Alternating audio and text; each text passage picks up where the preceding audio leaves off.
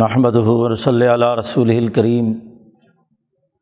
اما بعد فاعوذ باللہ من الشیطان الرجیم،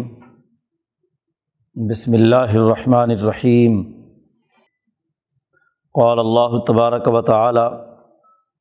وَلَقَدْ كَرَّمْنَا بَنِي آدَمَ وَحَمَلْنَاهُمْ فِي الْبَرِّ وَالْبَحْرِ وَرَزَقْنَاهُم مِّنَ الطَّيِّبَاتِ وَفَضَّلْنَاهُمْ عَلَىٰ كَثِيرٍ مِّمَّنْ خَلَقْنَا تَفْصِيلًا۔ وَقَالَ تَعَالَى وَلَقَدْ مَكَّنَّاكُمْ فِي الْأَرْضِ وَجَعَلْنَا لَكُمْ فِيهَا مَعَائِشَ قَلِيلًا مَّا تَشْكُرُونَ۔ وَقَالَ النَّبِيُّ صَلَّى اللَّهُ عَلَيْهِ وَسَلَّمَ إِنَّ لِنَفْسِكَ عَلَيْكَ حَقٌّ وَلِزَوْجِكَ عَلَيْكَ حَقٌّ وَلِجَارِكَ عَلَيْكَ حَقٌّ وَلِعَشِيرَتِكَ عَلَيْكَ حَقٌّ۔ وقال النبی صلی اللہ علیہ وسلم الاقتصاد فی النفقة نصف المعیشہ۔ صدق اللہ مولانا العظیم و صدق رسولہ النبی الکریم۔ معزز دوستو، علوم قرآنیہ پر گفتگو چل رہی ہے۔ کتاب مقدس قرآن حکیم میں علم الاحکام کی صورت میں جو علوم بیان کیے گئے ہیں، ان میں علم التوحید والصفات، علم العبادات اور تیسرا اہم ترین علم علم الارتفاقات، دو علوم پر گزشتہ دو لیکچر میں گفتگو ہو چکی ہے۔ اب علم الارتفاقات پر آج ہم گفتگو کرتے ہیں۔ امام شاہ ولی اللہ دہلوی فرماتے ہیں کہ انسان کا حیوانوں سے، جانوروں سے امتیاز یوں تو بہت ساری خصوصیات اور امور میں ہے، لیکن بنیادی طور پر ان تمام امور کا مجموعہ دو حوالے سے ہے۔ ایک تو یہ کہ انسان میں قوت عقلیہ باقیوں کے مقابلے میں بہت زیادہ ہے، زیادۃ القوت العقلیہ، اور دوسرے یہ کہ اس انسان میں قوت عملیہ میں زیادہ مہارت اور بہتری پائی جاتی ہے، براعت القوت العملیہ۔ تو یہ عقلی قوت تقاضا کرتی ہے علوم کا۔ عقل کی غذا علم ہے اور عمل کی غذا اس کا بار بار کرنا اور اس میں مہارت پیدا کرنا ہے۔ شاہ صاحب فرماتے ہیں کہ پھر یہ عقل بھی دو دائرے سے تعلق رکھتی ہے۔ عقل کا ایک دائرہ وہ ہے جس میں وہ علوم الہیہ حاصل کرتی ہے، جس کا عملاً اثر یہ ہے کہ وہ اپنے ملکی روح اور نقطۂ نورانی کے ذریعے سے توحید و صفات کا ادراک کرتی ہے، اس سے متعلق علوم حاصل کرتی ہے، اور اس کے نتیجے میں اس کی قلب و روح میں اللہ تبارک و تعالیٰ کی عبادت کرنے کے حق کو تسلیم کرتے ہوئے اس کے لیے عبادات سر انجام دیتی ہے۔ عبادات کا عملی تعلق قوت عملیہ کی مہارت سے ہے، لیکن اس کا ایمان اور اس کا عقیدہ اور اللہ کا یہ حق سمجھنا، یہ اس کی عقل کا تقاضا ہے۔ ایسے ہی انسان کی عقل کی ضرورت یہ بھی ہے کہ وہ اپنے حیوانی تقاضوں کی تکمیل کے لیے، اسے اچھا انسان بنانے کے لیے ارتفاقات کے علم کو بھی حاصل کرے، ایسا نفع بخش سسٹم بنائے، تدبیرات نافعہ قائم کرے کہ جس سے انسان کی اصل انسانیت بحال ہو، انسان انسان بنے، شیطان کے زیر اثر نہ جائے، اس کے وسوسوں اور نزغۂ شیطانی کے تابع نہ ہو، بلکہ اپنی انسانی خصوصیات کا اظہار کرے۔ انسان کی جسم کی ضرورت اور تقاضوں کو پورا کرنے کے لیے اللہ تبارک و تعالیٰ نے کتاب مقدس قرآن حکیم میں علم الارتفاقات سے متعلق بنیادی قواعد و ضوابط اور اس کے علمی نظام کا تعارف کرایا ہے۔ امام شاہ ولی اللہ فرماتے ہیں اللہ تبارک و تعالیٰ کا انسانیت پر بہت بڑا احسان ہے کہ اس نے اپنی کتاب مقدس قرآن حکیم میں ارتفاقات کے علمی اصول، قاعدے اور ضابطے اور بنیادی امور متعین کر دیے ہیں۔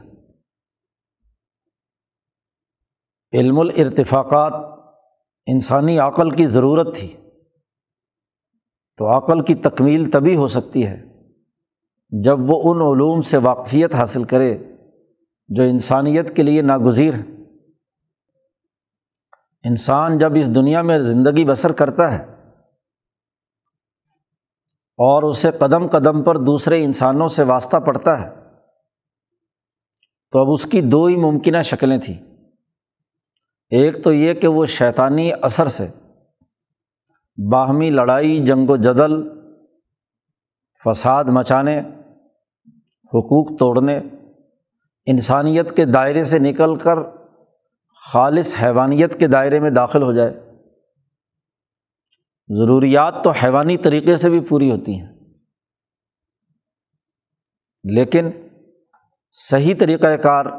ایک انسان کی انسانیت اور اس کے شرف کا یہ تقاضا ہے کہ وہ ایک صحیح اور سچا انسان بنے، اور یہ تبھی ممکن ہے کہ جب وہ اپنی انسانیت کی حفاظت کے لیے شیطانی اثر کے بجائے انبیاء علیہم السلام اور اللہ تبارک و تعالیٰ کے علوم سے آشنا ہو اور اس علم کے زیر اثر اپنے حیوانی اور جسمانی تقاضوں کی تکمیل کرے۔ تو کتاب مقدس قرآن حکیم نے بڑی اہمیت کے ساتھ علم الارتفاقات کو بھی واضح کیا ہے۔ آج کے اس دور میں اسے سمجھنا اس لیے بھی ضروری ہے کہ عام طور پر جو قرآن حکیم کے حوالے سے گفتگو کی جاتی ہے اس کا تعلق توحید و صفات کے علوم اور عقائد سے تو قائم کیا جاتا ہے، اس پر بڑے لمبے چوڑے لیکچر دیے جاتے ہیں۔ عقائد کی اہمیت اور توحید کی حقیقت و ماہیت جاننا انسانیت کے لیے ضروری ہے، اگرچہ اس کے علمی منہج پر گفتگو نہیں ہوتی، لیکن عقیدہ توحید پر رسمی اور روایتی گفتگو کی جاتی ہے۔ اسی طرح زیادہ سے زیادہ قرآنی علوم میں یا دین کے حوالے سے عبادات کی اہمیت پر بہت گفتگو ہوتی ہے۔ عبادات فرض ہیں، یقیناً گفتگو ہونی چاہیے اور اس کی تفصیلات بیان کی جانی چاہیے، اس میں جو فرائض و واجبات ہیں وقت پر ان کی ادائیگی کا عمل ہے، یہ بھی قرآنی تقاضا ہے۔ وہاں بھی صورتحال یہی ہے کہ ظاہری رسمی عبادات پر گفتگو کی جاتی ہے، اور جس اللہ کے حق کو تسلیم کر کے عبادت سر انجام دے کر اپنے اندر تبدیلی آنی چاہیے اسے پیش نظر نہیں رکھا جاتا۔ اور پھر علم الاحکام جو قرآن حکیم کے ہیں ان میں جہاں تک علم الارتفاقات کا تعلق ہے، کثرت سے اس علم کو نظر انداز کیا جاتا ہے۔ یہ سمجھا جاتا ہے کہ یہ شاید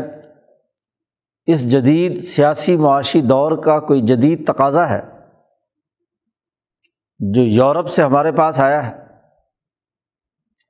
اور معاشیات پر بات کرنا، سیاسیات پر گفتگو کرنا، خاندانی نظام جو انسانی ترقی کے لیے ضروری اور ناگزیر ہے، معاشرتی حوالے سے جو تقاضے بنتے ہیں ان پر گفتگو کرنا، یہ اس یورپین تہذیب و کلچر کے بعد سے ہمارے اندر پیدا ہوا ہے۔ یہ دوسرے لوگوں کی تقلید کی بنیاد پر ہے۔ یہ جو آج کل مسلمان معاشروں میں اور مذہبی رہنماؤں میں یہ سوچ پائی جاتی ہے، یہ قطعی غلط ہے۔ علم الارتفاقات قرآن کا ایک مستقل موضوع ہے، ایک مستقل علم ہے۔ حضرت الامام شاہ ولی اللہ دہلوی رحمۃ اللہ علیہ کے زمانے میں تو ابھی یورپ کا کوئی قبضہ دنیا پر نہیں تھا، نہ یورپ کے نام نہاد افکار ہمارے ہاں پھیلے تھے۔ شاہ صاحب سے پچاس سال اور سو ڈیڑھ سو سال بعد یہ دنیا کے جدید معاشی اور سیاسی افکار انسانیت کے سامنے آئے ہیں۔ امام شاہ ولی اللہ دہلوی نے قرآن حکیم کے عمیق مطالعے سے جس تیسرے اہم ترین علم کا تذکرہ کیا ہے وہ علم الارتفاقات ہے۔ یہ انسانی ضرورت ہے، انسانی تقاضا ہے۔ قرآن حکیم کی نصوص بڑی وضاحت کے ساتھ اس علم کی حقانیت، اس کی ضرورت و اہمیت اور اس کی فرض اور واجب ہونے کو بیان کرتی ہیں۔ لفظ ارتفاق رفق سے ہے، رفاقت کے اصول پر انسانی معاشروں کی تشکیل کا عمل، جس میں سہولتوں، آسانیوں اور نرمی سے کسی کام کو سر انجام دیا جاتا ہے۔ پھر یہ لفظ خود امام شاہ ولی اللہ دہلوی کی طرف سے نہیں ہے، انہوں نے یہ قرآن حکیم کی آیات سے اخذ کیا ہے۔ قرآن حکیم نے سورۃ کہف میں مومنین کے لیے انعامات کا تذکرہ کرنے کے بعد کہا نعم الثواب وحسنت مرتفقا، اعمال کے اچھے نتائج ظاہر ہوئے، ایک اچھا ماحول بنا، جنت کے انعامات حاصل ہوئے، تو اس کے لیے قرآن حکیم نے کہا حسنت مرتفقا۔ انسانی ضرورت اور ان کی لذتوں کو پورا کرنے کا ایک پرامن نظام، اسے ایک اچھے ارتفاق سے تعبیر کیا گیا ہے۔ اور انسان اپنی بدعمالیوں کے نتیجے میں جو جہنم پیدا کرتا ہے اور اس کے ذریعے سے اس کی زندگی اجیرن بن جاتی ہے، عذاب میں مبتلا ہوتا ہے، اذیتوں اور تکلیفوں میں ہوتا ہے، تو وہاں قرآن نے کہا خاص طور پر پینے کی چیز میں بئس الشراب وساعت مرتفقا، تو وہاں ان کے ارتفاق کے برے ہونے کا تذکرہ کیا ہے کہ کھانا پینا جہنم کے جو عذاب کی صورت میں انہیں ملے گا تو بہت ہی برا پینا اور کھانا ہے۔ قرآن حکیم نے یہ لفظ اچھے ارتفاقات کے لیے بھی اور برے اور تالے ارتفاقات کے لیے بھی استعمال کیا ہے۔ تو یہ رفاقتوں کا جو نظام اچھا اور برا ہو سکتا ہے، اس کے فرق اور امتیاز کے لیے جو علمی منہج اور قواعد کتاب مقدس قرآن حکیم نے بیان کیے ہیں، ان پر غور و فکر کرنا، تدبر کرنا قرآن حکیم کی تلاوت کرنے والے کے لیے ضروری ہے۔ جب وہ قرآن حکیم پڑھے، اس پر تفکر اور تدبر کرے، تو قرآن حکیم کی آیات میں جہاں جہاں ارتفاقات سے متعلق احکامات دیے گئے ہیں انہیں سمجھے، ان کی حقانیت کو تسلیم کرے، ان قواعد کلیہ کو پیش نظر رکھے اپنے معاشرے کی تشکیل کے وقت۔ قرآن حکیم نے جو بنیادی اساسی اصول انسانیت کی ترقی کے لیے دیے ہیں، اور وہ اصول ابراہیمی تحریک میں تو خاص طور پر تمام انبیاء کے پیش نظر رہے، تورات، زبور، انجیل کا موضوع رہے، خود کتاب مقدس قرآن حکیم نے ایک مستقل رکوع میں ان پر تنبیہ کی ہے کہ اللہ کے ساتھ شرک کی نفی کے بعد والدین کے حقوق بتلائے، اولاد کے حقوق بتلائے کہ وَلَا تَقْتُلُوا أَوْلَادَكُمْ مِنْ إِمْلَاقٍ، پورا تولنے، پورا ناپنے، معاہدات کو پورا کرنے، قتل انسانیت کے ارتکاب سے بچنے، زنا کاری سے بچنے، جھوٹ بولنے وغیرہ وغیرہ، یہ ایسے امور سے روکا گیا ہے۔ اب آپ دیکھیے کہ صرف شرک کا تعلق علم التوحیدی و صفات کے ساتھ ہے، باقی جتنے بھی والدین کے حقوق سے لے کر سوسائٹی، معاشرے اور دیگر انسانوں کے حقوق سے متعلق جو امور بیان کیے گئے ہیں، دس میں سے نو اصول ان کا تعلق ارتفاقات کے ساتھ ہے، سماجی زندگی کے امور کے ساتھ۔ تو ایک تو قرآن حکیم نے وہ اصولی رہنمائی دی جو تمام انبیاء کی تعلیمات کا خلاصہ رہا ہے کہ وہ انسانی حقوق لازمی اور ضروری ہیں، ان کی خلاف ورزی کرنا تم پر حرام ہے۔ سورۃ الانعام میں بھی ایک پورے رکوع میں، سورۃ بنی اسرائیل کے تیسرے رکوع میں، وہاں تو اللہ نے فرمایا وَقَضَىٰ رَبُّكَ، تیرے رب نے یہ فیصلہ جاری کیا ہے، آرڈر دیا ہے، اور اس میں پوری تفصیل کے ساتھ ان تمام چیزوں کو منع کیا ہے جو حقوق انسانیت توڑنے والے ہیں۔ زمین پر تکبر سے نہ چلنا، جھگڑا نہ کرنا وغیرہ وغیرہ۔ تو ایک تو اصولی قرآن حکیم نے گفتگو کی ہے، پھر جب ہم ارتفاقات کے حوالے سے انسانی معاشروں کا تجزیہ کرتے ہیں، بالخصوص حضرت آدم علیہ السلام سے لے کر حضرت محمد مصطفیٰ صلی اللہ علیہ وسلم تک انبیاء کے جو واقعات قرآن حکیم نے بیان کیے ہیں، انسانی تاریخ بیان کی ہے، ان میں انبیاء کی جدوجہد کے مختلف مراحل سامنے آتے ہیں۔ ان کا اگر تحلیل و تجزیہ کیا جائے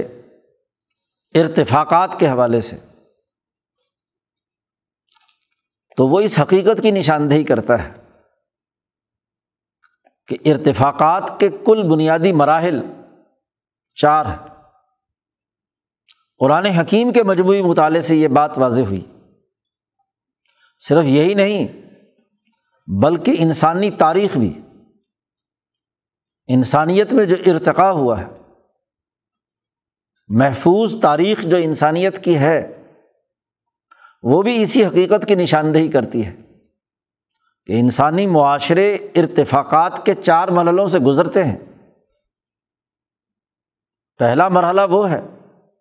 کہ جب وہ حیوانیت سے ممتاز ہو کر انسانیت کی شناخت میں آیا،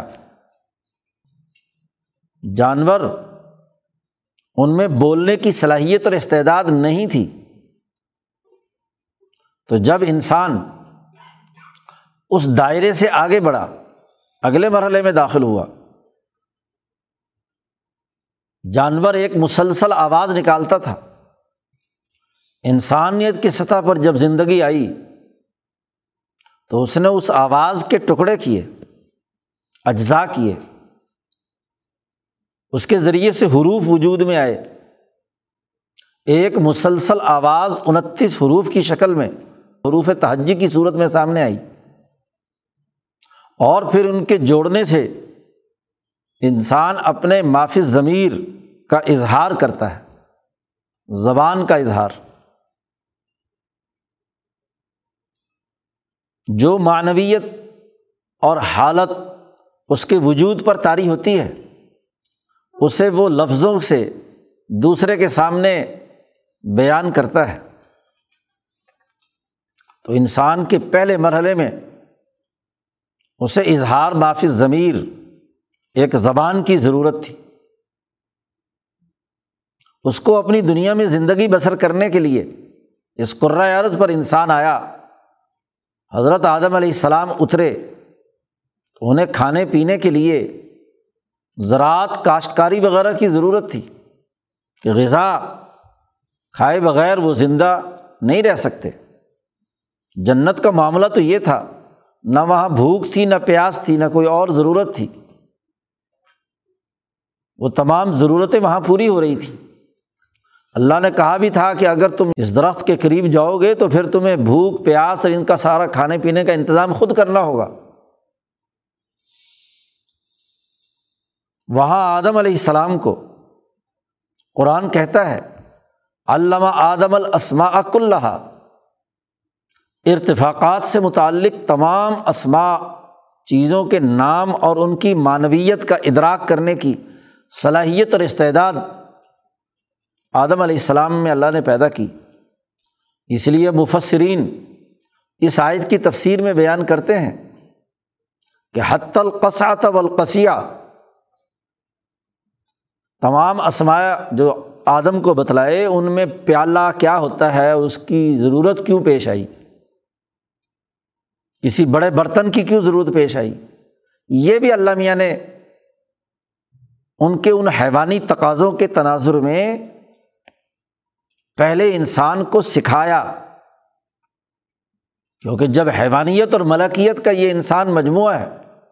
تو حیوانی تقاضے کیا ہوتے ہیں، بھوک پیاس، گرمی سردی، اس سے بچاؤ کے لیے مکان، کھانے پینے کی اشیاء وغیرہ وغیرہ، یہی تو اسماء تھے جو آدم کو سکھلائے گئے اور جو فرشتوں کو نہیں آتے تھے۔ فرشتے ایک ملکی مخلوق، ان کو نہ بھوک ہے نہ پیاس ہے، نہ اس طرح کی ضرورت ہے، گرمی سردی سے بچاؤ کے مکان کی ضرورت ہے۔ اللہ نے جب فرشتوں سے پوچھا کہ تم بتلاؤ ان کے نام، تو بہیمیت اور حیوانیت سے متعلق امور سے انہیں سرے سے آگہی نہیں، تو ان کے نام کیسے بتائیں۔ اور آدم چونکہ بہیمیت اور حیوانیت ان کے جسم کا، ان کے وجود کا ایک حصہ ہے، تو انہوں نے وہ نام بھی بتلا دیے اپنی عقل کے تقاضوں سے، زیادت قوت عقلیہ کی بنیاد پر، اور وہ نام اور اسماء الہیہ بھی بتلا دیے ذات و صفات سے متعلق جو ان کی عقل ملکی کے تقاضے سے ان کے اندر تھے۔ فرشتے تو صرف ایک درجے کا تسبیح و تحمید سے متعلق جو علوم ہیں اس علم کو پیش نظر رکھے ہوئے تھے، آدم نے دونوں طرح کے علوم بیان کر دیے۔ علم الارتفاقات بیان کرنے ہی کے سبب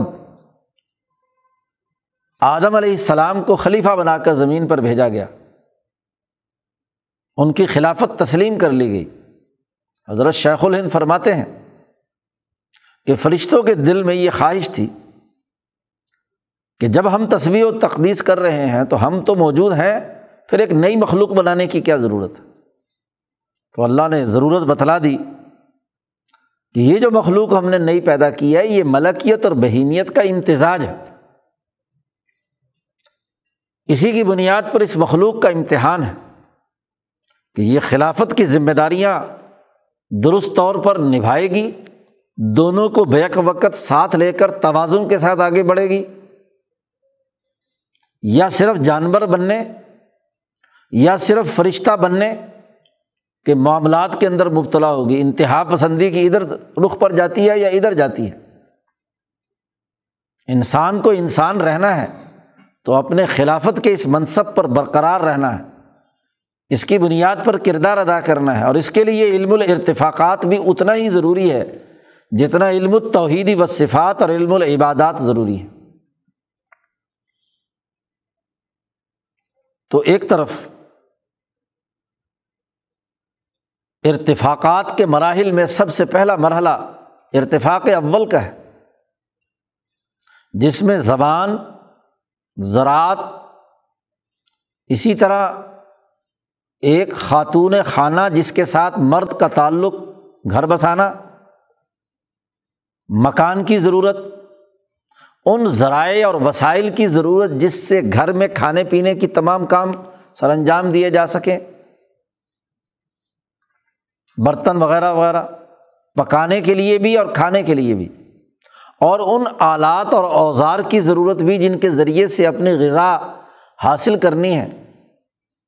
جنگل میں شکار کے ذریعے سے یا کوئی کاشت کر کے اس کو برداشت کرنے، دانوں کو علیحدہ کرنے، پیسنے، کوٹنے وغیرہ وغیرہ، پھر پانی مہیا کرنے، پانی کو لانے، اس کا استعمال کرنے کے طریقے، دس گیارہ بنیادی اساسی امور امام شاہ ولی اللہ دہلوی نے قرآن و سنت کے مجموعی مطالعے اور انسانی ضروریات کو سامنے رکھ کر متعین کی ہیں ارتفاق اول کی۔ یہ پہلا مرحلہ ہے، اور اسی سطح پر جب انسان حیوان سے ممتاز ہوا ہے تو ایک اہم ترین جو تقاضا پیدا ہوا وہ یہ کہ یہ انسان اپنا ایک اجتماعی نظام بھی بنائے، اپنا ایک سربراہ جو علمی اور عملی صلاحیتوں میں باقی انسانوں سے زیادہ اچھی صلاحیت کا حامل ہو، جس کی رائے صحیح ہو، جس کی طاقت اور قوت مضبوط ہو، اس کو سربراہ بنا کر ایک اجتماعیت چھوٹی سی قائم کرے۔ یہ بھی ارتفاق اول کا بنیادی تقاضا ہے۔ جانور بغیر اپنے کسی اجتماعی نظام کے رہتے ہیں، چند ایک میں کچھ خصوصیات پائی جاتی ہیں کہ وہ اپنے سربراہ کے ساتھ رہتے ہیں، لیکن جب انسانی سطح پر زندگی آتی ہے تو اسے زیادہ ضرورت پیش آئی کہ آپس کے مسائل کے حل کرنے کے لیے ایک رہنما، ایک سربراہ، ایک سردار ہونا چاہیے۔ یہ دس گیارہ بنیادی اساسی امور ہیں جو قرآن حکیم سے معلوم ہوتے ہیں، اور آدم علیہ السلام کو پہلے مرحلے میں یہ تمام امور سکھلائے گئے۔ خود آدم ہی سربراہ تھے، کیونکہ اللہ نے ان کو علم دیا، علم الارتفاق بھی، اور یہ علم چونکہ اللہ کی طرف سے آتے رہے، ان کی زیادت قوت عقلیہ اور براعت قوت عملیہ کی بنیاد پر، خواہ وہ ادریس علیہ السلام ہوں، شیش علیہ السلام ہوں، انبیاء کا سلسلہ ہو، یا ان کی اولاد میں جو بڑے سمجھدار اور عقل مند رہے وہ سربراہ رہے۔ تو ارتفاق اول سکھایا حضرت آدم علیہ السلام نے، اور ارتفاق ثانی کے کچھ اجزاء جن میں خاص طور پر خاندانی اور گھریلو نظام، میاں بیوی اور ان کے حقوق اور اولاد کے نکاح، توالد و تناسل کا نظام، یہ حضرت آدم علیہ السلام نے انسانیت کو سکھایا، خلافت کی ان ذمہ داریوں کو نبھاتے ہوئے۔ ارتفاق ثانی کی مزید تکمیل حضرت شیش علیہ السلام اور پھر ادریس علیہ السلام کے ذریعے سے ہوتی ہے۔ فلکیاتی علوم اور ارضیاتی علوم کے مشاہدے سے جو بنیادی چیزیں ان کے سامنے آئیں، اس کی اساس پر معاشرے کو استوار کرنا، انسان نے اپنے گرد و پیش میں اپنی عقل کا استعمال کیا، اور جب بھی وہ عقل کا استعمال کرتا ہے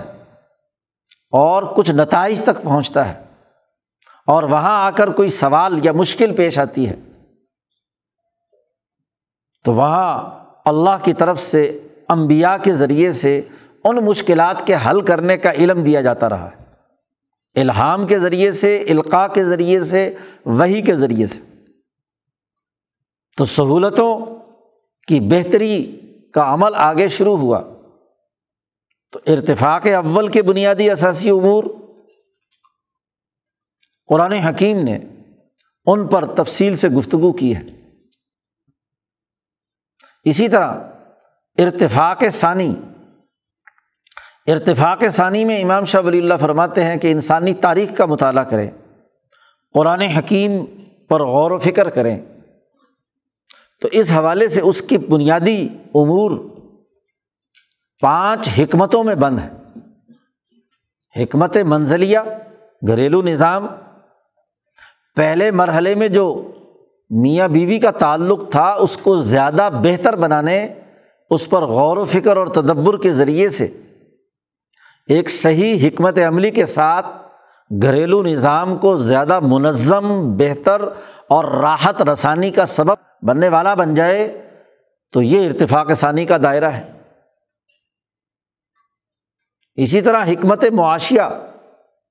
جس میں وہ تمام چیزیں جو ارتفاق اول میں انتہائی سادہ نوعیت کی تھیں ان پر مزید غور و فکر کر کے جو ممکنہ مشکلات تھیں ان کو دور کر کے زیادہ بہتر، زیادہ عمدہ بنانے کے لیے معاشی جماعتیں وجود میں آئیں، شعبے تقسیم ہو گئے، یہ کاشتکار ہے، یہ صنعت کار ہے، دستکاری کی بنیاد پر کام کر رہا ہے، یہ پانی لانے کا کام کرے گا، یہ جوتا بنائے گا، یہ لباس بنائے گا، وغیرہ وغیرہ۔ پیشے وجود میں آئے اور ان پیشوں کے ساتھ جماعتیں وجود میں آ گئیں۔ معاشی سرگرمی سے متعلق امور اور زندگی بسر کرنے کا طریقہ کار، زندگی کیسے بسر ہوگی، کھانا پینا، اٹھنا بیٹھنا، چلنا پھرنا، سفر کرنا، ان کے آداب اور ان کے قواعد و ضوابط مرتب ہوئے۔ پھر پیشوں کا بھی الگ سے نظام بن گیا، حکمت اقتصادیہ، ہر پیشے سے متعلق افراد کی جماعتیں وجود میں آ گئیں کیونکہ وہ مستقل توجہ دے کر اس کے اندر نکھار پیدا کرتی رہیں، زیادہ سے زیادہ سہولتوں کا نظام بنتا چلا گیا۔ اسی طرح پھر جو پیدا شدہ اشیاء ہیں ان کے ایک دوسرے کے ساتھ تبادلے کا، لین دین کے قواعد و ضوابط کیا ہوں، اس کا طریقہ کار کیا ہو۔ تو یہ جو لین دین کا عمل ہے، تبادلے کا عمل ہے، جو مال زراعت سے یا دستکاری سے وجود میں آیا اس کو آگے فروخت کرنے کا عمل، اس کے قوانین اور ضابطے کیا ہیں، ارتفاق ثانی کی سطح پہ یہ بنیادی امور بھی سامنے آئے۔ اسی طرح حکمت تعاونیہ، ایک دوسرے سے تعاون باہمی کے اصول اور ضابطے کیا ہوں گے، تعاون کن اصولوں پر ہوگا، اس کا طریقہ کار کیا ہوگا۔ تو تعاون باہمی سے متعلق جتنے بھی امور ہیں، انسان دوسروں کے کام آتا ہے تو الگ سے جو افراد اپنی سروسز فراہم کرتے رہے ہیں، یہ ایک پانچویں حکمت وجود میں آئی۔ تو ارتفاق ثانی کے یہ امور پانچ حکمتوں کی شکل میں سامنے آ گئے، یہ ارتفاق ثانی کہلاتا ہے۔ اور پھر جب یہ پانچوں دائروں میں الگ الگ خاندان، جماعتیں، کام کرنے والے لوگ، پیشے، یہ زیادہ وسیع دائرے میں آگے پھیلے اور اس کے نتیجے میں افراد اور جماعتوں کے درمیان لڑائی اور مزاحمت کا عمل شروع ہوتا ہے۔ تو یہ اس کو کنٹرول کرنے کے لیے ایک قومی نظام کی ضرورت تھی، ایک بادشاہت، مملکت، ایک ریاستی نظام کی، جس میں ایک ایسا سربراہ ہو، ایسی حکومتی اتھارٹی رکھنے والا حکمران ہو کہ جو ان جماعتوں کے مفادات میں ٹکراؤ کے بجائے ان کے تضادات اور ٹکراؤ کو حل کر کے مجموعی ترقی کے لیے ان کو استعمال میں لائے، امن و امان قائم کرے، جھگڑے نمٹائے، ان کے مسائل حل کرے۔ اس میں ایک حکمران کی اور اس کے ساتھ چار پانچ بنیادی شعبے جو نظم و نسق قائم کرنے سے متعلق ہے، داخلی سیکورٹی، خارجی دشمنوں سے روکنے کے لیے عسکری قوتیں، عدل و انصاف کے لیے عدالتیں، معاملات کو نمٹانے کے لیے جو پنچایتی یا اجتماعی نظام کہہ لیجیے، اسی طرح وہ معلم اور اساتذہ جو سوسائٹی کی ترقی کے لیے تعلیم کا صحیح نظام، صحت وغیرہ وغیرہ، گویا کہ ملکی قومی نظام میں تعلیم، صحت، دوسرے ملکوں سے تعلقات، داخلی نظام میں امن و امان، ان کی معاشی ضرورتوں کے تحفظ اور اس کی معیشت کی ترقی کے لیے درست فیصلے، یہ ارتفاق ثالث۔ اور جب ریاستیں اور ممالک وجود میں آ گئے اور ان میں کہیں ٹکراؤ پیدا ہو تو اس کو حل کرنے کے لیے چوتھا ارتفاق، جسے خلافت کبریٰ یا ایک ایسا بین الاقوامی نظام جس میں ممالک کے درمیان، اقوام کے درمیان جھگڑے نمٹائے جائیں، عدل و انصاف قائم ہو، ان کے حقوق پورے کیے جائیں، ہر ملک یکساں طور پر ترقی کرے، ہر خطے کا جو انسانی حق ہے وہ تسلیم کیا جائے، اس خطے کے وسائل اسی ریاست، اسی مملکت، اسی خطے میں بسنے والوں کے لیے ہوں، وغیرہ وغیرہ۔ تو ایک بین الاقوامی نظام جس میں بین الاقوامی تعلقات عامہ بھی، بین الاقوامی امن بھی، بین الاقوامی سطح پر تمام ممالک کے درمیان معاشی لین دین اور اس کے تبادلے کے نظام کو کنٹرول کرنے کہ کہیں ظلم اور زیادتی نہ ہو، اس کا قانونی نظام بنانے، انسانی حقوق کے لیے علم اور شعور اور تعلیم کو عمومی طور پر عام کرنے، جہالت سے نکالنے، وغیرہ وغیرہ۔ عدل و انصاف کا بین الاقوامی نظام اور عدل و انصاف کا قومی نظام قائم کرنا، یہ ارتفاقات ثالث اور رابع۔ انبیاء علیہم السلام میں سے ارتفاق ثالث کی ابتدائی نظریے اور سوچ کے مطابق آگے بڑھانے کا عمل ابراہیم علیہ السلام سے شروع ہوتا ہے، جو یوسف علیہ السلام، داود علیہ السلام، موسیٰ علیہ السلام، سلیمان علیہ السلام، ان انبیاء علیہم السلام کے زمانے میں وہ ترقی یافتہ بنا۔ انہوں نے قوموں اور ریاستوں کے درمیان معاملات، الگ الگ ہر قوم کی ضروریات، اس کی غلامی کی نوعیت کو ختم کرنے کے لیے کردار ادا کیا، اور نبی اکرم صلی اللہ علیہ وسلم دنیا میں مبعوث ہوئے بین الاقوامی ارتفاق کی تکمیل کے لیے، خلافت کبریٰ کے قیام کے لیے۔ خلافت کے ارتفاق اول اور ثانی جس کا آغاز حضرت آدم سے ہوا، اس خلافت کبریٰ کا بین الاقوامی نظام حضرت محمد مصطفیٰ صلی اللہ علیہ وسلم کے ذریعے سے پایا تکمیل کو پہنچا۔ اب یہ تمام ارتفاقات چاروں، ان کے لیے عملی چیزیں طے کرنا، ان کی رسومات طے کرنا، اس کا عملی نظام بنانا، کچھ علمی قاعدوں اور ضابطوں پر مشتمل ہے۔ تو یہ علمی قاعدے اور ضابطے قرآن حکیم نے بیان کیے۔ اب اگر ہم ارتفاق اول کے امور کو سامنے رکھیں اور پھر قرآن آیات کا مطالعہ کریں تو ہمیں بڑی خوبی کے ساتھ ان تمام امور میں قرآنی رہنمائی ہمارے سامنے آ جاتی ہے۔ انسانیت کے مجموعی ارتقاء سے نبی اکرم صلی اللہ علیہ وسلم کے زمانے تک ارتفاق رابع قائم کرنے کے اس زمانے تک تمام ارتفاقات سے متعلق جو ارتقائے انسانیت ہوا یا انبیاء کی تعلیمات میں باتیں آئیں، ان کا جامع خلاصہ قرآن حکیم نے بیان کر دیا۔ مثلاً انسان اظہار مافی ضمیر کرتا ہے تو اسے گفتگو کیسے کرنی چاہیے، گفتگو کا انداز کیا ہو، تو قرآن حکیم نے واضح رہنمائی کی کہ میرے بندوں سے کہہ دیجئے کہ یقول اللتی ہی احسن، وہ باتیں کہیں جو احسن ہے۔ شیطانی وسوسے اور خیال کے مطابق ان کی گفتگو نہیں ہونی چاہیے، انسانیت کے دائرے کی گفتگو ہو۔ فحش گوئی، بری گفتگو کرنا،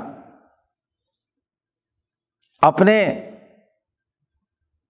دل کے اندر چھپی ہوئی باتوں سے متصادم بات بیان کرنا، جھوٹ بولنا، دل میں کچھ ہے اور زبان میں کچھ ہے، تو بولنے میں احسن بات صدق پر مبنی ہو، سچائی پر ہو، جو کچھ دل میں ہے یا جو کچھ آپ نے دیکھا ہے اس کی حکایت آپ کر رہے ہیں تو وہ حکایت سچائی پر مبنی ہونی چاہیے، حتیٰ کہ اس سچائی کو یہاں تک لازمی قرار دیا گیا کہ دشمن میں بھی اگر کوئی اچھی بات پائی جاتی ہے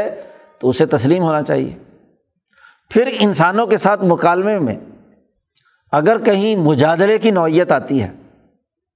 تو اس کے لیے بھی کہا جادلہم باللتی ہی احسن، یہ جو مجادلہ ہے، ایک دوسرے سے گفتگو اور مکالمہ ہے، مباحثہ ہے، یہ بھی اچھے طریقے سے ہونا چاہیے، ورنہ زبان اگر گند اگلے، گالی گلوچ پر اترے، فحش گوئی کی عادی بن جائے تو یہ تو شیطان کا زیر اثر ہے، وہ انسان تو نہیں ہے۔ ان کی مجلسوں میں لایانی اور فضول گفتگو ہو، فحاشی اور عریانی پر گفتگو کی جائے۔ انسانی طبیعت جن چیزوں کو پسند نہیں کرتی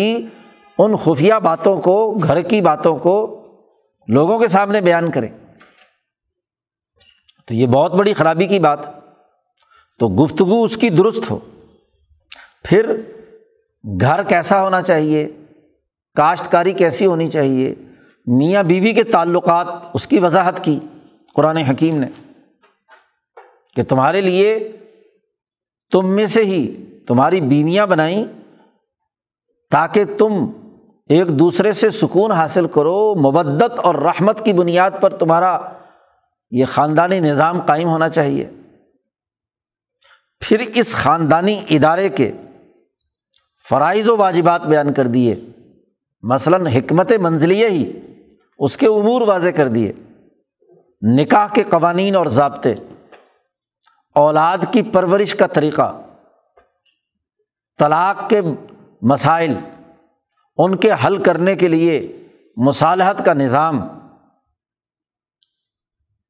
آپ دیکھیے کہ انسانوں کے درمیان جو ارتفاق ثانی میں ایک شعبہ نکاح و طلاق اور خاندانی نظام سے متعلق تھا، قرآن کی سینکڑوں آیات میں اس پر تفصیل سے گفتگو کر کے وضاحت کر دی۔ عرب کے اس معاشرے میں عورت کی کوئی حیثیت نہیں تھی، اس کو جوتی کی نوک پر رکھتے تھے، تو اس عورت کے حقوق بیان کرتے ہوئے کہہ دیا کہ ہم نے تمہیں اور تمہاری بیوی کو، دونوں کو ہم نے ایک نفس واحدہ سے پیدا کیا ہے، یہ ایک ہی نفس کی دو شاخیں ہیں تو برابر کی مخلوق ہے۔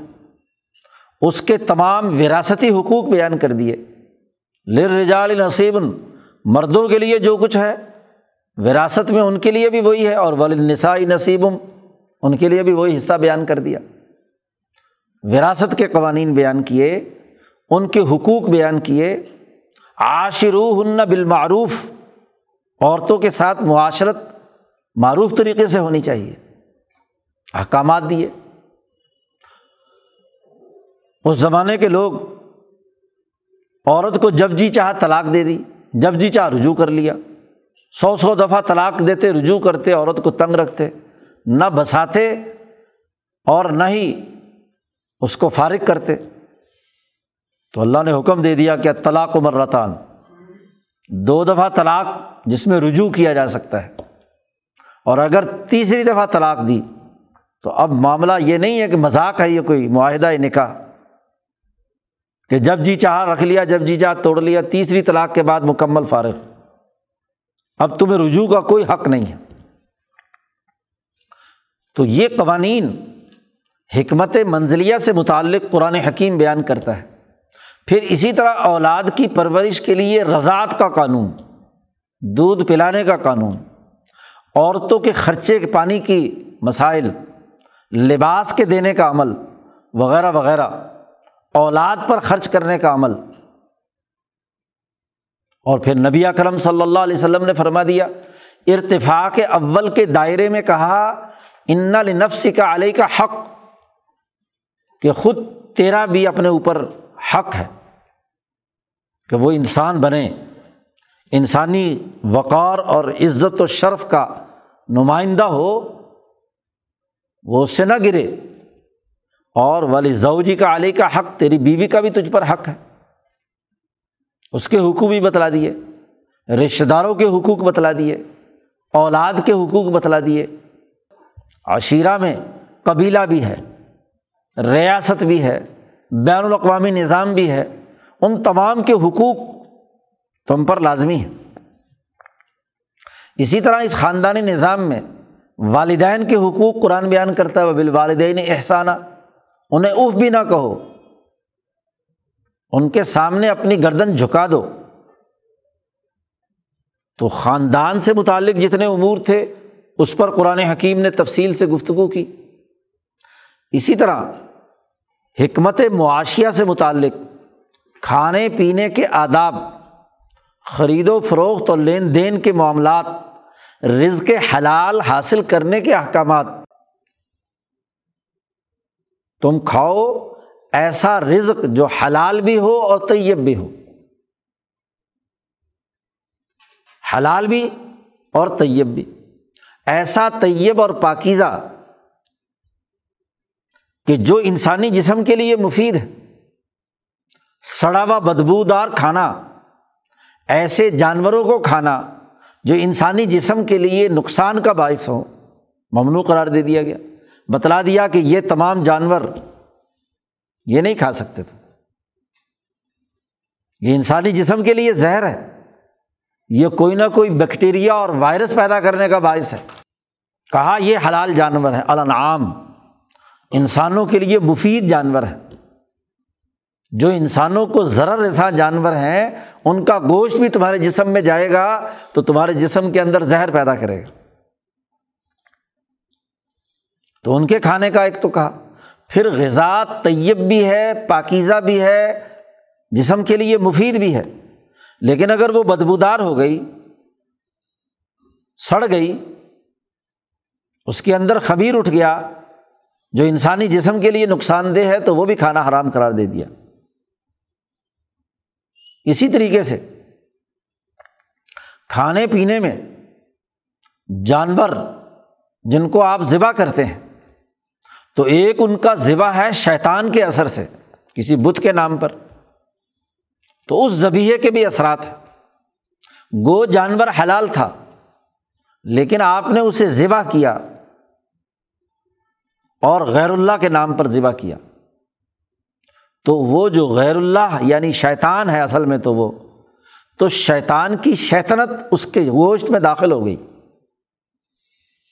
اس لیے اسے روک دیا گیا، وہ نہیں کھا سکتے۔ وہ جانور جسے اللہ کے نام پر ذبح کیا گیا، کھانا تو ہے تمہیں، لیکن جب اس پر اللہ کا ذکر کرو گے، اللہ کا نام لوگے، تو اس گوشت کے اندر وسعت پیدا ہوگی، وہ انسانیت کے وجود کے لیے مفید ہوگا، پاکیزہ ہوگا، طیب ہوگا۔ اسی طرح کہا حلالاً، حلال ہو، یعنی یا تو تم نے اپنی محنت اور مشقت سے خود کمایا ہو، اور اگر دوسرے انسان نے حاصل کیا ہے تو ایک حقیقی رضامندی کے ساتھ تبادلے اور اس کا عوض ادا کرنے کے بعد، یا اس کی خوشی سے وہ ہبہ کرے، ہدیہ کرے، تو تب تمہارے لیے کھانا حلال ہے۔ زبردستی لوٹ مار کر کے رزق کھانا درست نہیں ہے۔ تو معاشیات کے متعلق بہت سارے امور بیان کر دیے، آداب بیان کر دیے، رہنے سہنے، کھانے پینے، چلنے پھرنے، سفر وغیرہ وغیرہ، ان تمام کے آداب بیان کر دیے۔ اسی طرح تجارت اور لین دین کے جو اصول اور ضابطے ہیں وہ بھی بتلا دیے، لا تاکلوا اموالکم بینکم بالباطل وتدلوا بہا الی الحکام، رشوت دے کر فیصلے کرنا ایک ہی صورت ہے کہ کسی پر ظلم اور زیادتی کیے بغیر حکمرانوں کی ملی بھگت کے ساتھ ظلم کے علاوہ باہمی رضامندی اور کاروبار اور تجارت اور عوض کے ذریعے سے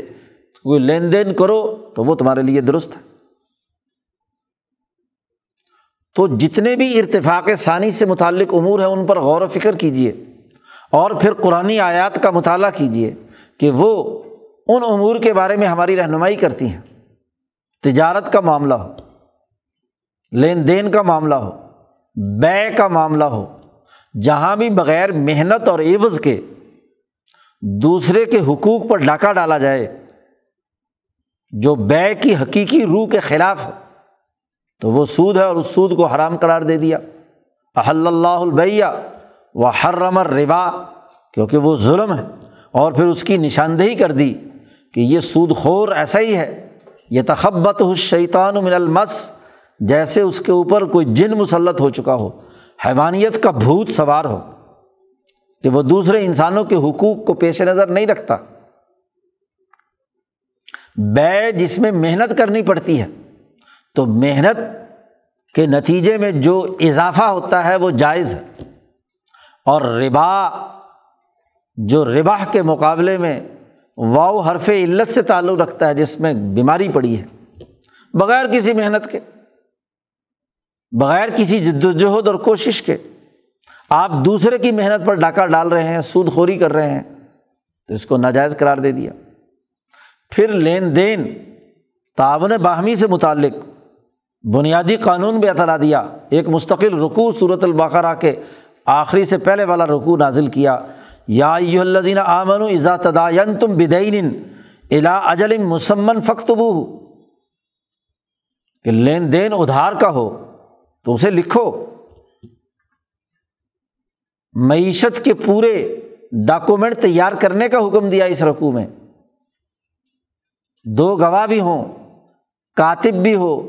صحیح طریقے سے کاتب کتابت کرے، اور جو اس کو ڈکٹیٹ کرانے والا ہو وہ اس کو صحیح طریقے سے لکھوائے، سچائی کے ساتھ، کوئی ظلم اور زیادتی اس کے اندر نہ ہو۔ تو عدل کی روح کے مطابق، رائے کلی کے مطابق، اجتماعی مفاد کے تقاضوں کو سامنے رکھتے ہوئے ان تمام امور سے متعلق ہدایات اور رہنمائی ہمیں قرآن حکیم کی آیات میں ملتی ہیں۔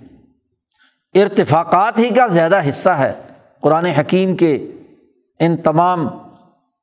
آیات اور احکامات میں۔ اسی طریقے سے قرآن حکیم نے ارتفاق ثالث سے متعلق بنیادی اساسی امور بھی واضح کر دیے کہ قومی سطح کے نظام کے سربراہ کی کیا خصوصیات ہونی چاہیے۔ قرآن کہتا ہے حکمران کے لیے بسطتاً فی العلم والجسم، کہ علم میں بھی وہ بڑا وسیع ہو، اور جسمانی طاقت اور قوت کے اعتبار سے بھی بہادر اور دلیر ہو۔ حکمران بزدل ہو، ایسا بزدل، شاہ صاحب نے ایک جملہ استعمال کیا ہے کہ قادت الشاۃ تبول علیہ، کہ بکری بھی اس پر پیشاب کر جائے، تو ایسا آدمی حکمران بنانے کے قابل ہے؟ نہیں۔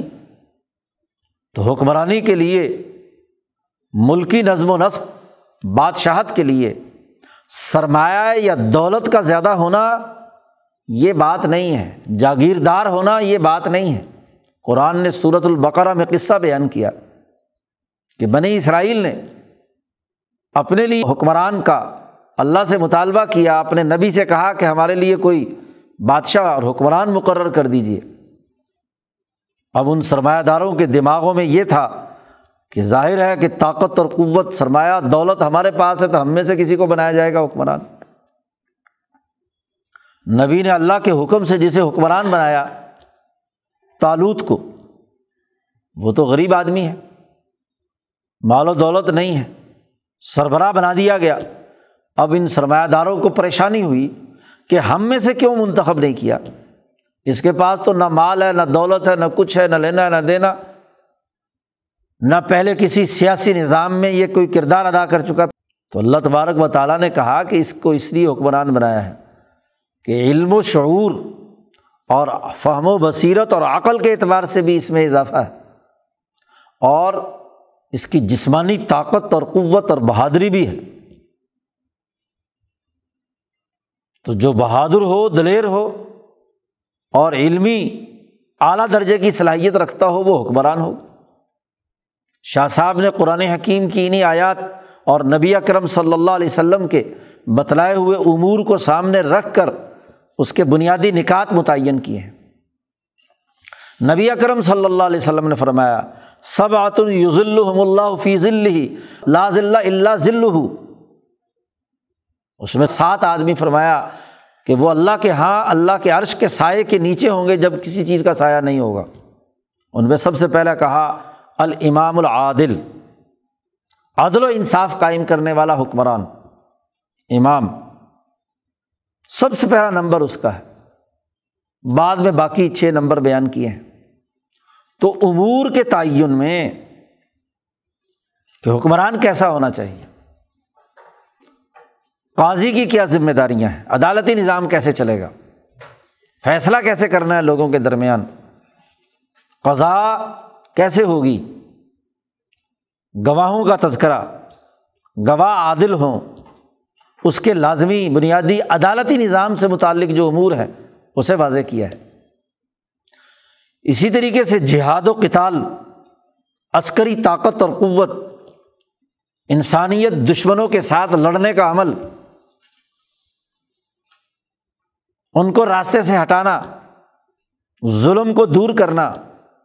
اس کے لیے قتال کا حکم دیا گیا۔ یہ اس ریاستی اور قومی سسٹم کو مضبوط بنانے اور انسانیت کے دفاع کے لیے طاقت کا استعمال کرنے کا طریقہ کار قرآن حکیم نے واضح کیا۔ اذن للذین یقاتلون بأنہم ظلموا، مظلوموں کو قتال کی اجازت دی گئی ہے، جہاد فرض کیا گیا اور کہا گیا کہ جہاد کا مقصد فتنے کا خاتمہ ہے، والفتنۃ اشد من القتل، اس فتنے کا خاتمہ کرنا اس لیے ضروری ہے کہ سوسائٹی میں فساد مچانے کا جو عمل ہے یہ پورے معاشرے کی تباہی اور بربادی کا باعث بنتا ہے۔ تو جہاد سے متعلق تمام آیات کسی قومی ریاست کے قومی نظام اور اس کے تحفظ اور انسانیت کی بقا کے لیے کردار ادا کرنے سے متعلق ہے، اور اس کے لیے بھی جن چیزوں کی ضرورت ہے کہ یہ تنظیم، یہ نظم و ضبط، یہ طاقت اور قوت، سورۃ برات اور سورۃ انفال میں اس کی تفصیلات، بنیادی قوانین اور ضابطے بتلا دیے گئے۔ دشمن کا مقابلہ کیسے کرنا ہے،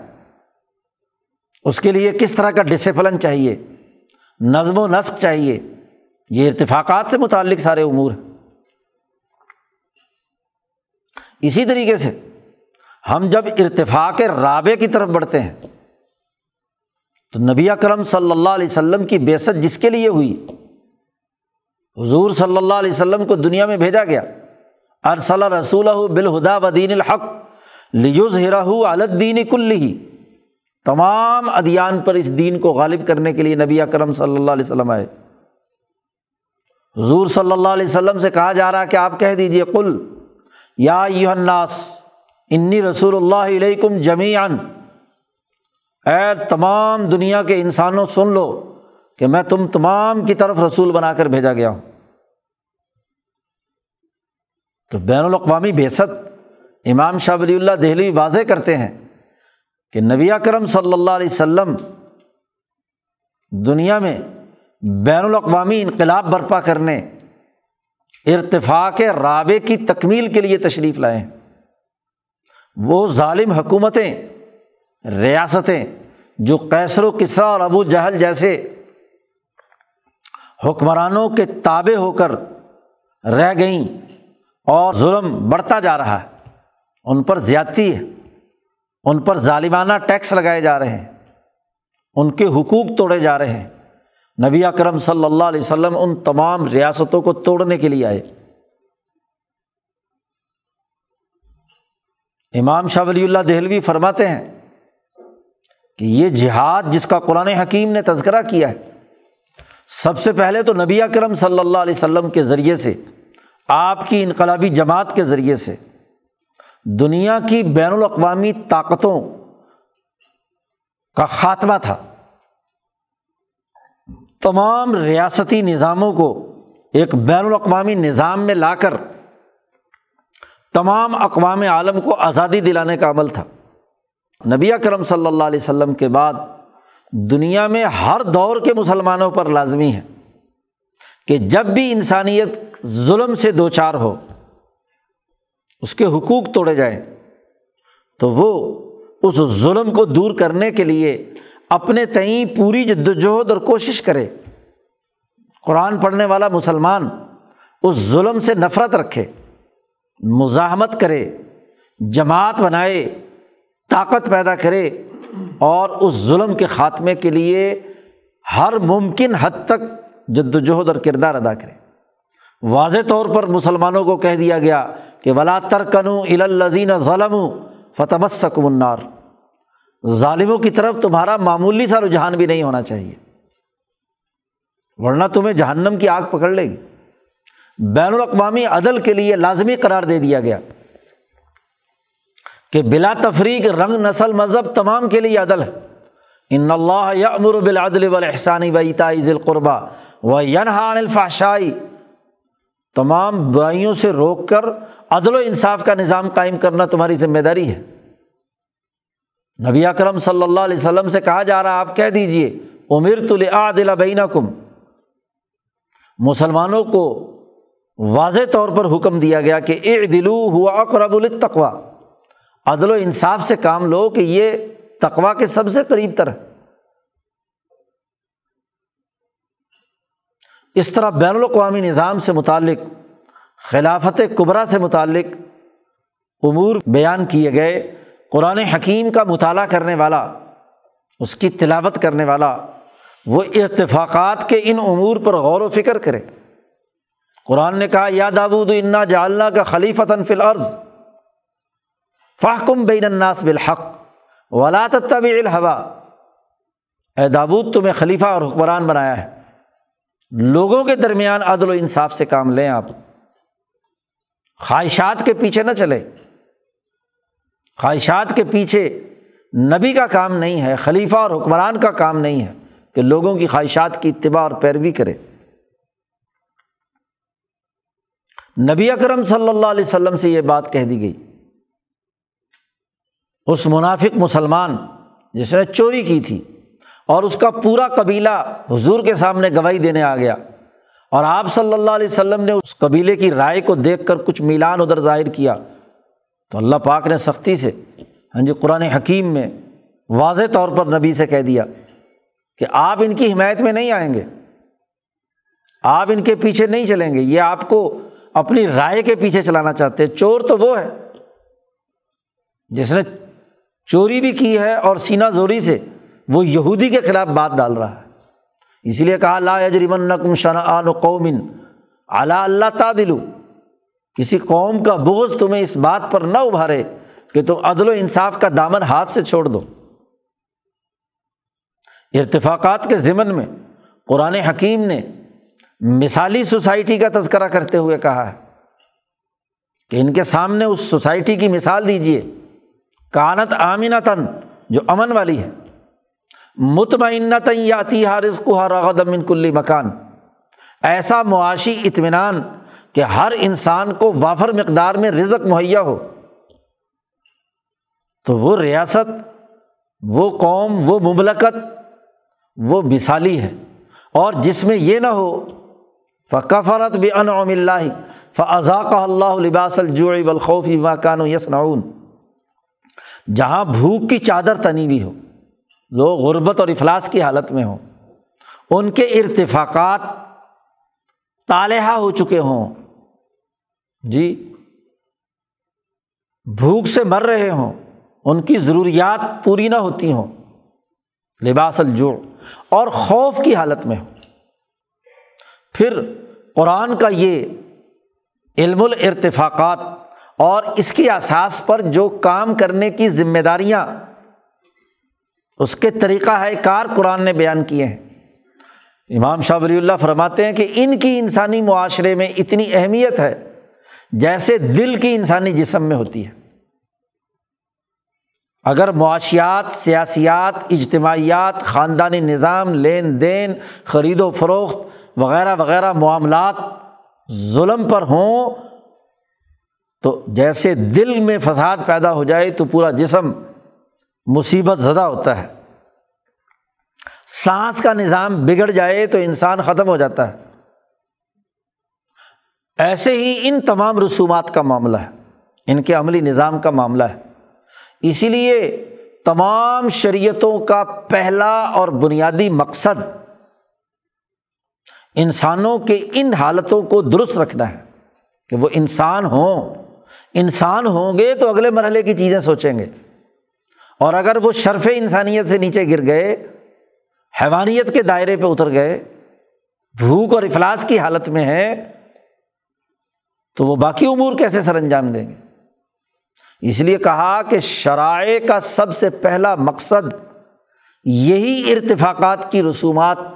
جو بمنزلہ دل کی حیثیت رکھتی ہیں یہ تھا۔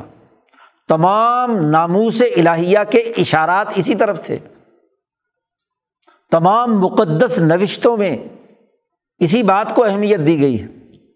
تورات اٹھا لیجئے، انجیل اٹھا لیجئے، ہاں جی زبور اٹھا لیجئے،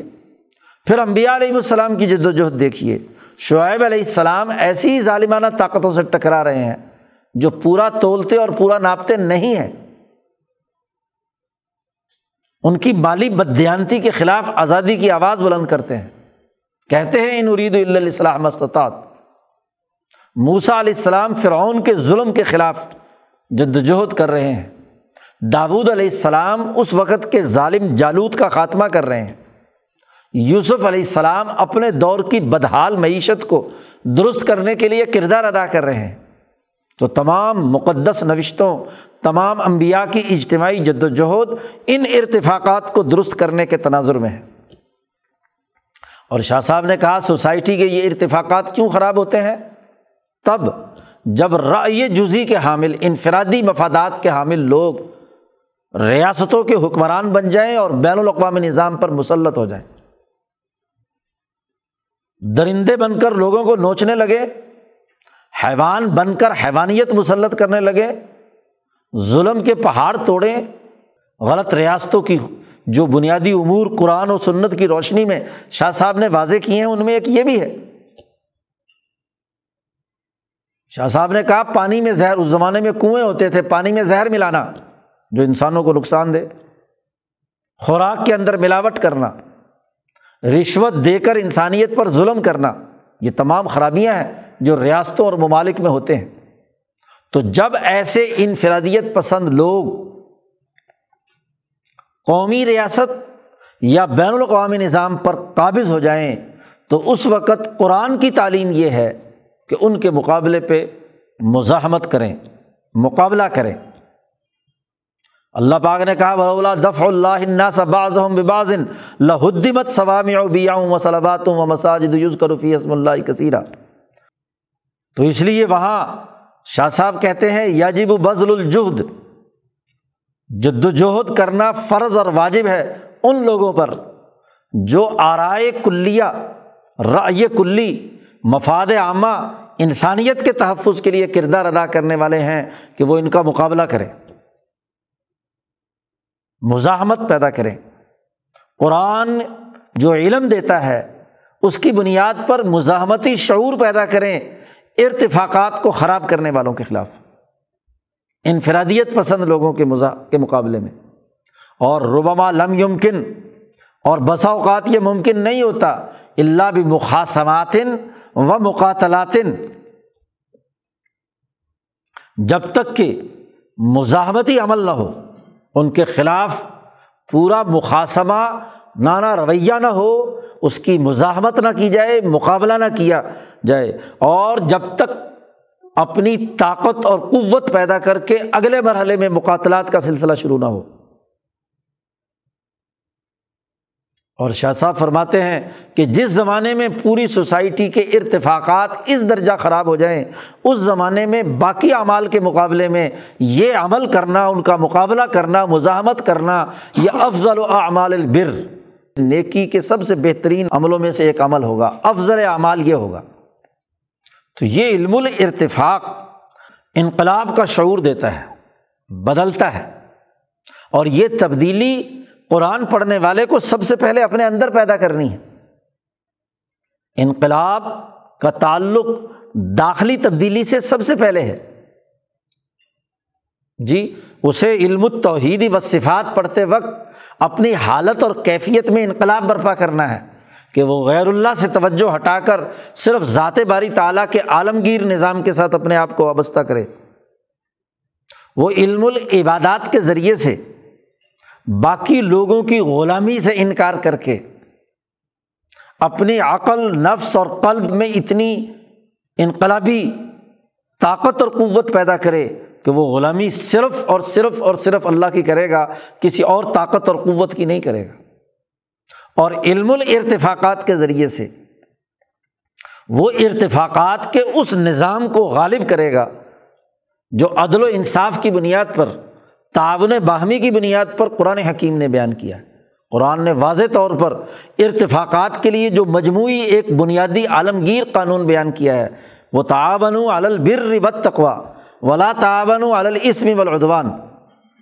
کہ تعاون باہمی بر اور تقوی کی بنیاد پر ہونا چاہیے، عدل و انصاف کی بنیاد پر ہونا چاہیے، نیکی کی اساس پر ہونا چاہیے، نہ کہ تعاون باہمی ظلم کی بنیاد پر ہو، اسم کی بنیاد پر ہو، زیادتی اور ظلم کی بنیاد پر ہو۔ تو بین الاقوامی ممالک کا تعاون،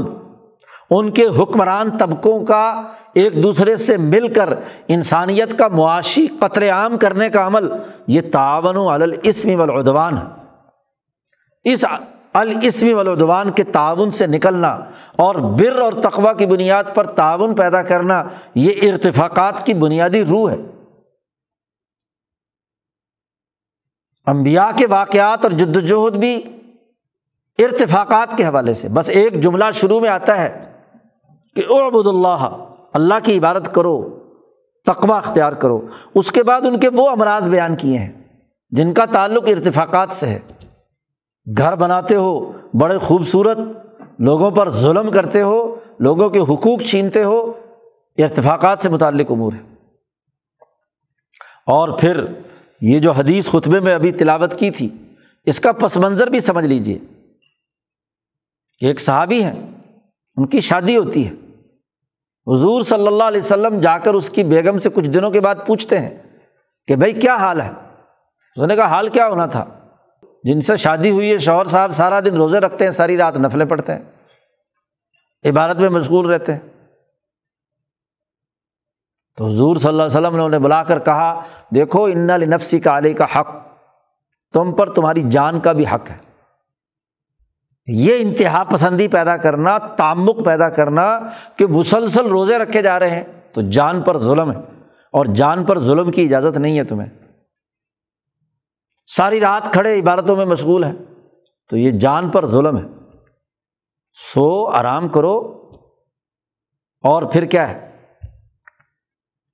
ہاں جی، جو حقوق ہیں وہ بھی ادا کرو، تہجد بھی پڑھو، کس نے منع کیا، ایک وقت۔ اور پھر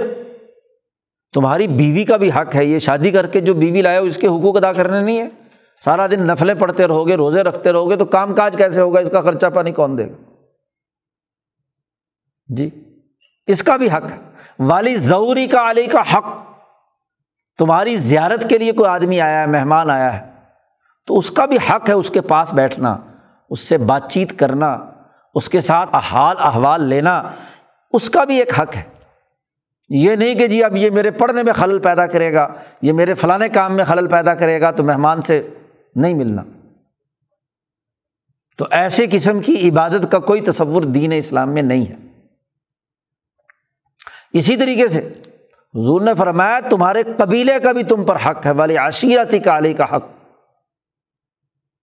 والی اقاربی کا علی کا حق، تمہارے رشتہ داروں کے بھی حقوق ہیں، صلہ رحمی کرنا، ان کے ہاں آنا جانا، کسی اجتماعیت میں ہاں جی شریک ہونا۔ تو یہ ارتفاقات انسانی زندگی کا حصہ ہیں۔ حضرت ابی بن کعب سے کہا گیا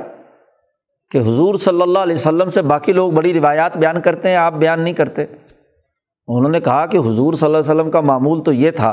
کہ اب اگر ہم کوئی دنیا کی بات شروع کرتے تھے تو حضور ہمارے ساتھ دنیا کی باتوں میں مشغول ہو جاتے تھے، اور اگر کوئی دین کے مسئلے پر ہم گفتگو کرتے تو اس پر بات شروع کر دیتے تھے۔ کبھی حضور نے دین ہم پر مسلط نہیں کیا۔ انداز اور اسلوب اجتماعی رہا۔ حضرت عائشہ صدیقہ رضی اللہ تعالیٰ عنہ فرماتی ہیں کہ کچھ لوگ آئے جی اور آ کر حضرت عائشہ سے پوچھا کہ حضور کے معمولات کیا ہیں، چوبیس گھنٹے آپ کیا کام کرتے ہیں؟ انہوں نے معمولات بتلائے۔ تو ابھی یہی بات ہو رہی تھی کہ اتنے میں نبی اکرم صلی اللہ علیہ وسلم بھی تشریف لے آئے، تو جب حضرت عائشہ نے وہ سارے معمولات بتلائے تو وہ آپس میں ایک دوسرے کو دیکھ کر کہتے ہیں کہ یہ تو حضور تو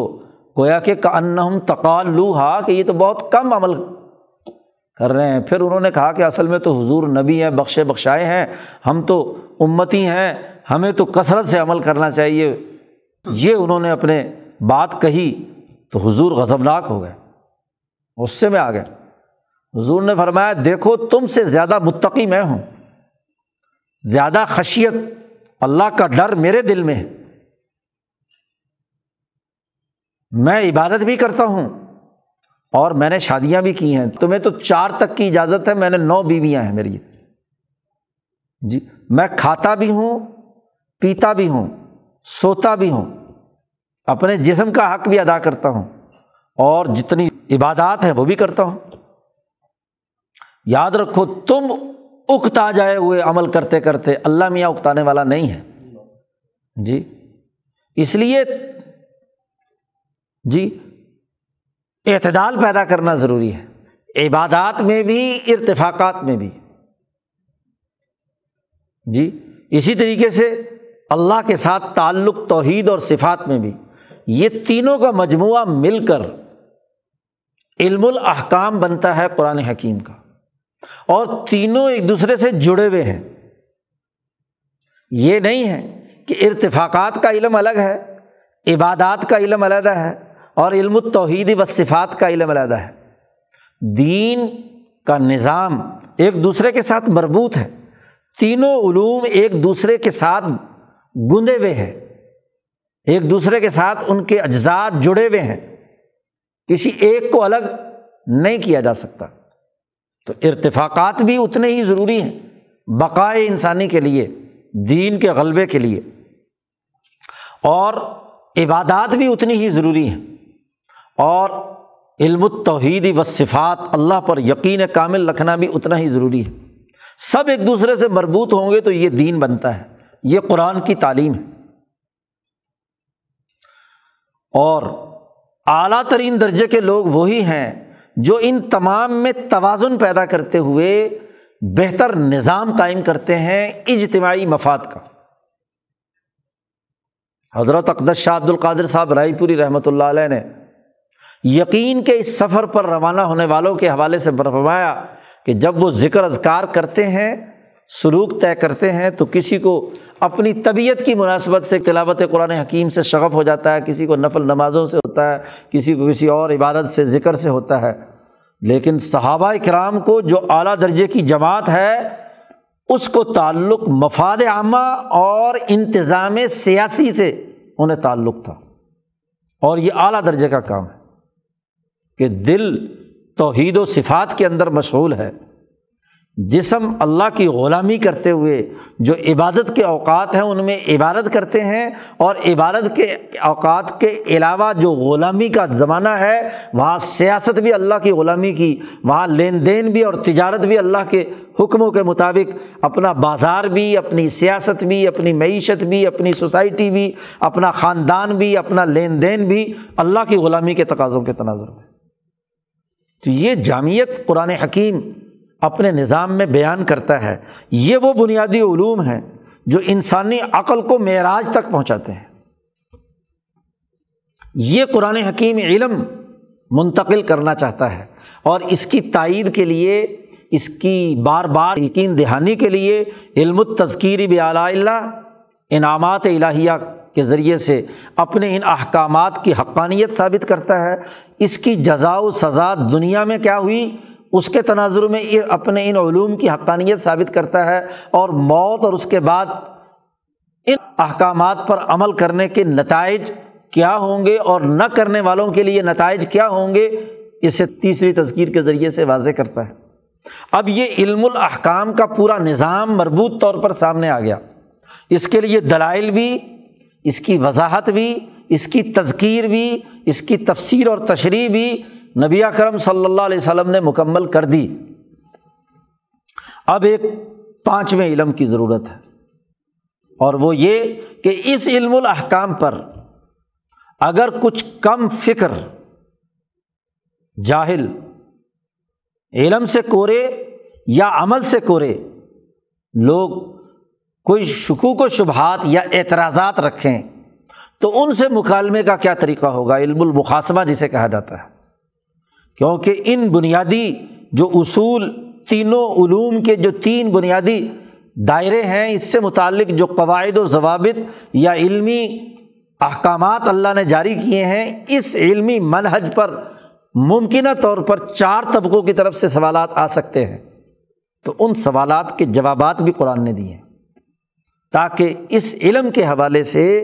کسی بھی قسم کا کوئی ایسا گوشہ باقی نہ بچے کہ جو شکوک و شبہات یا اس کی علمی حیثیت کو متاثر کرے۔ علم ہوتا ہی وہ ہے جو یقین پیدا کرتا ہے، جہاں یقین نہیں وہ علم نہیں ہے، وہ تو شک ہے، وہ تو ظن ہے، وہ تو گمان ہے۔ تو علم کی ٹھوس بنیادیں تبھی ہوں گی کہ جس علم پر کچھ سوالات ہوتے ہوں، کوئی شکوک و شبہات ہوں، تو ان تمام کو بھی واضح کر دیا جائے۔ تو چار طبقوں سے ممکنہ طور پر جو تھے ان سے قرآن نے مخاصمہ کیا ہے۔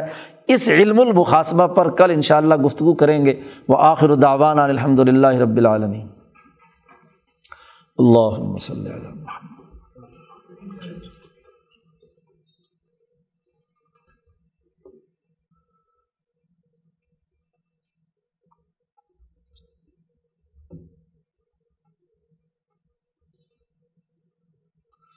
اجمعین۔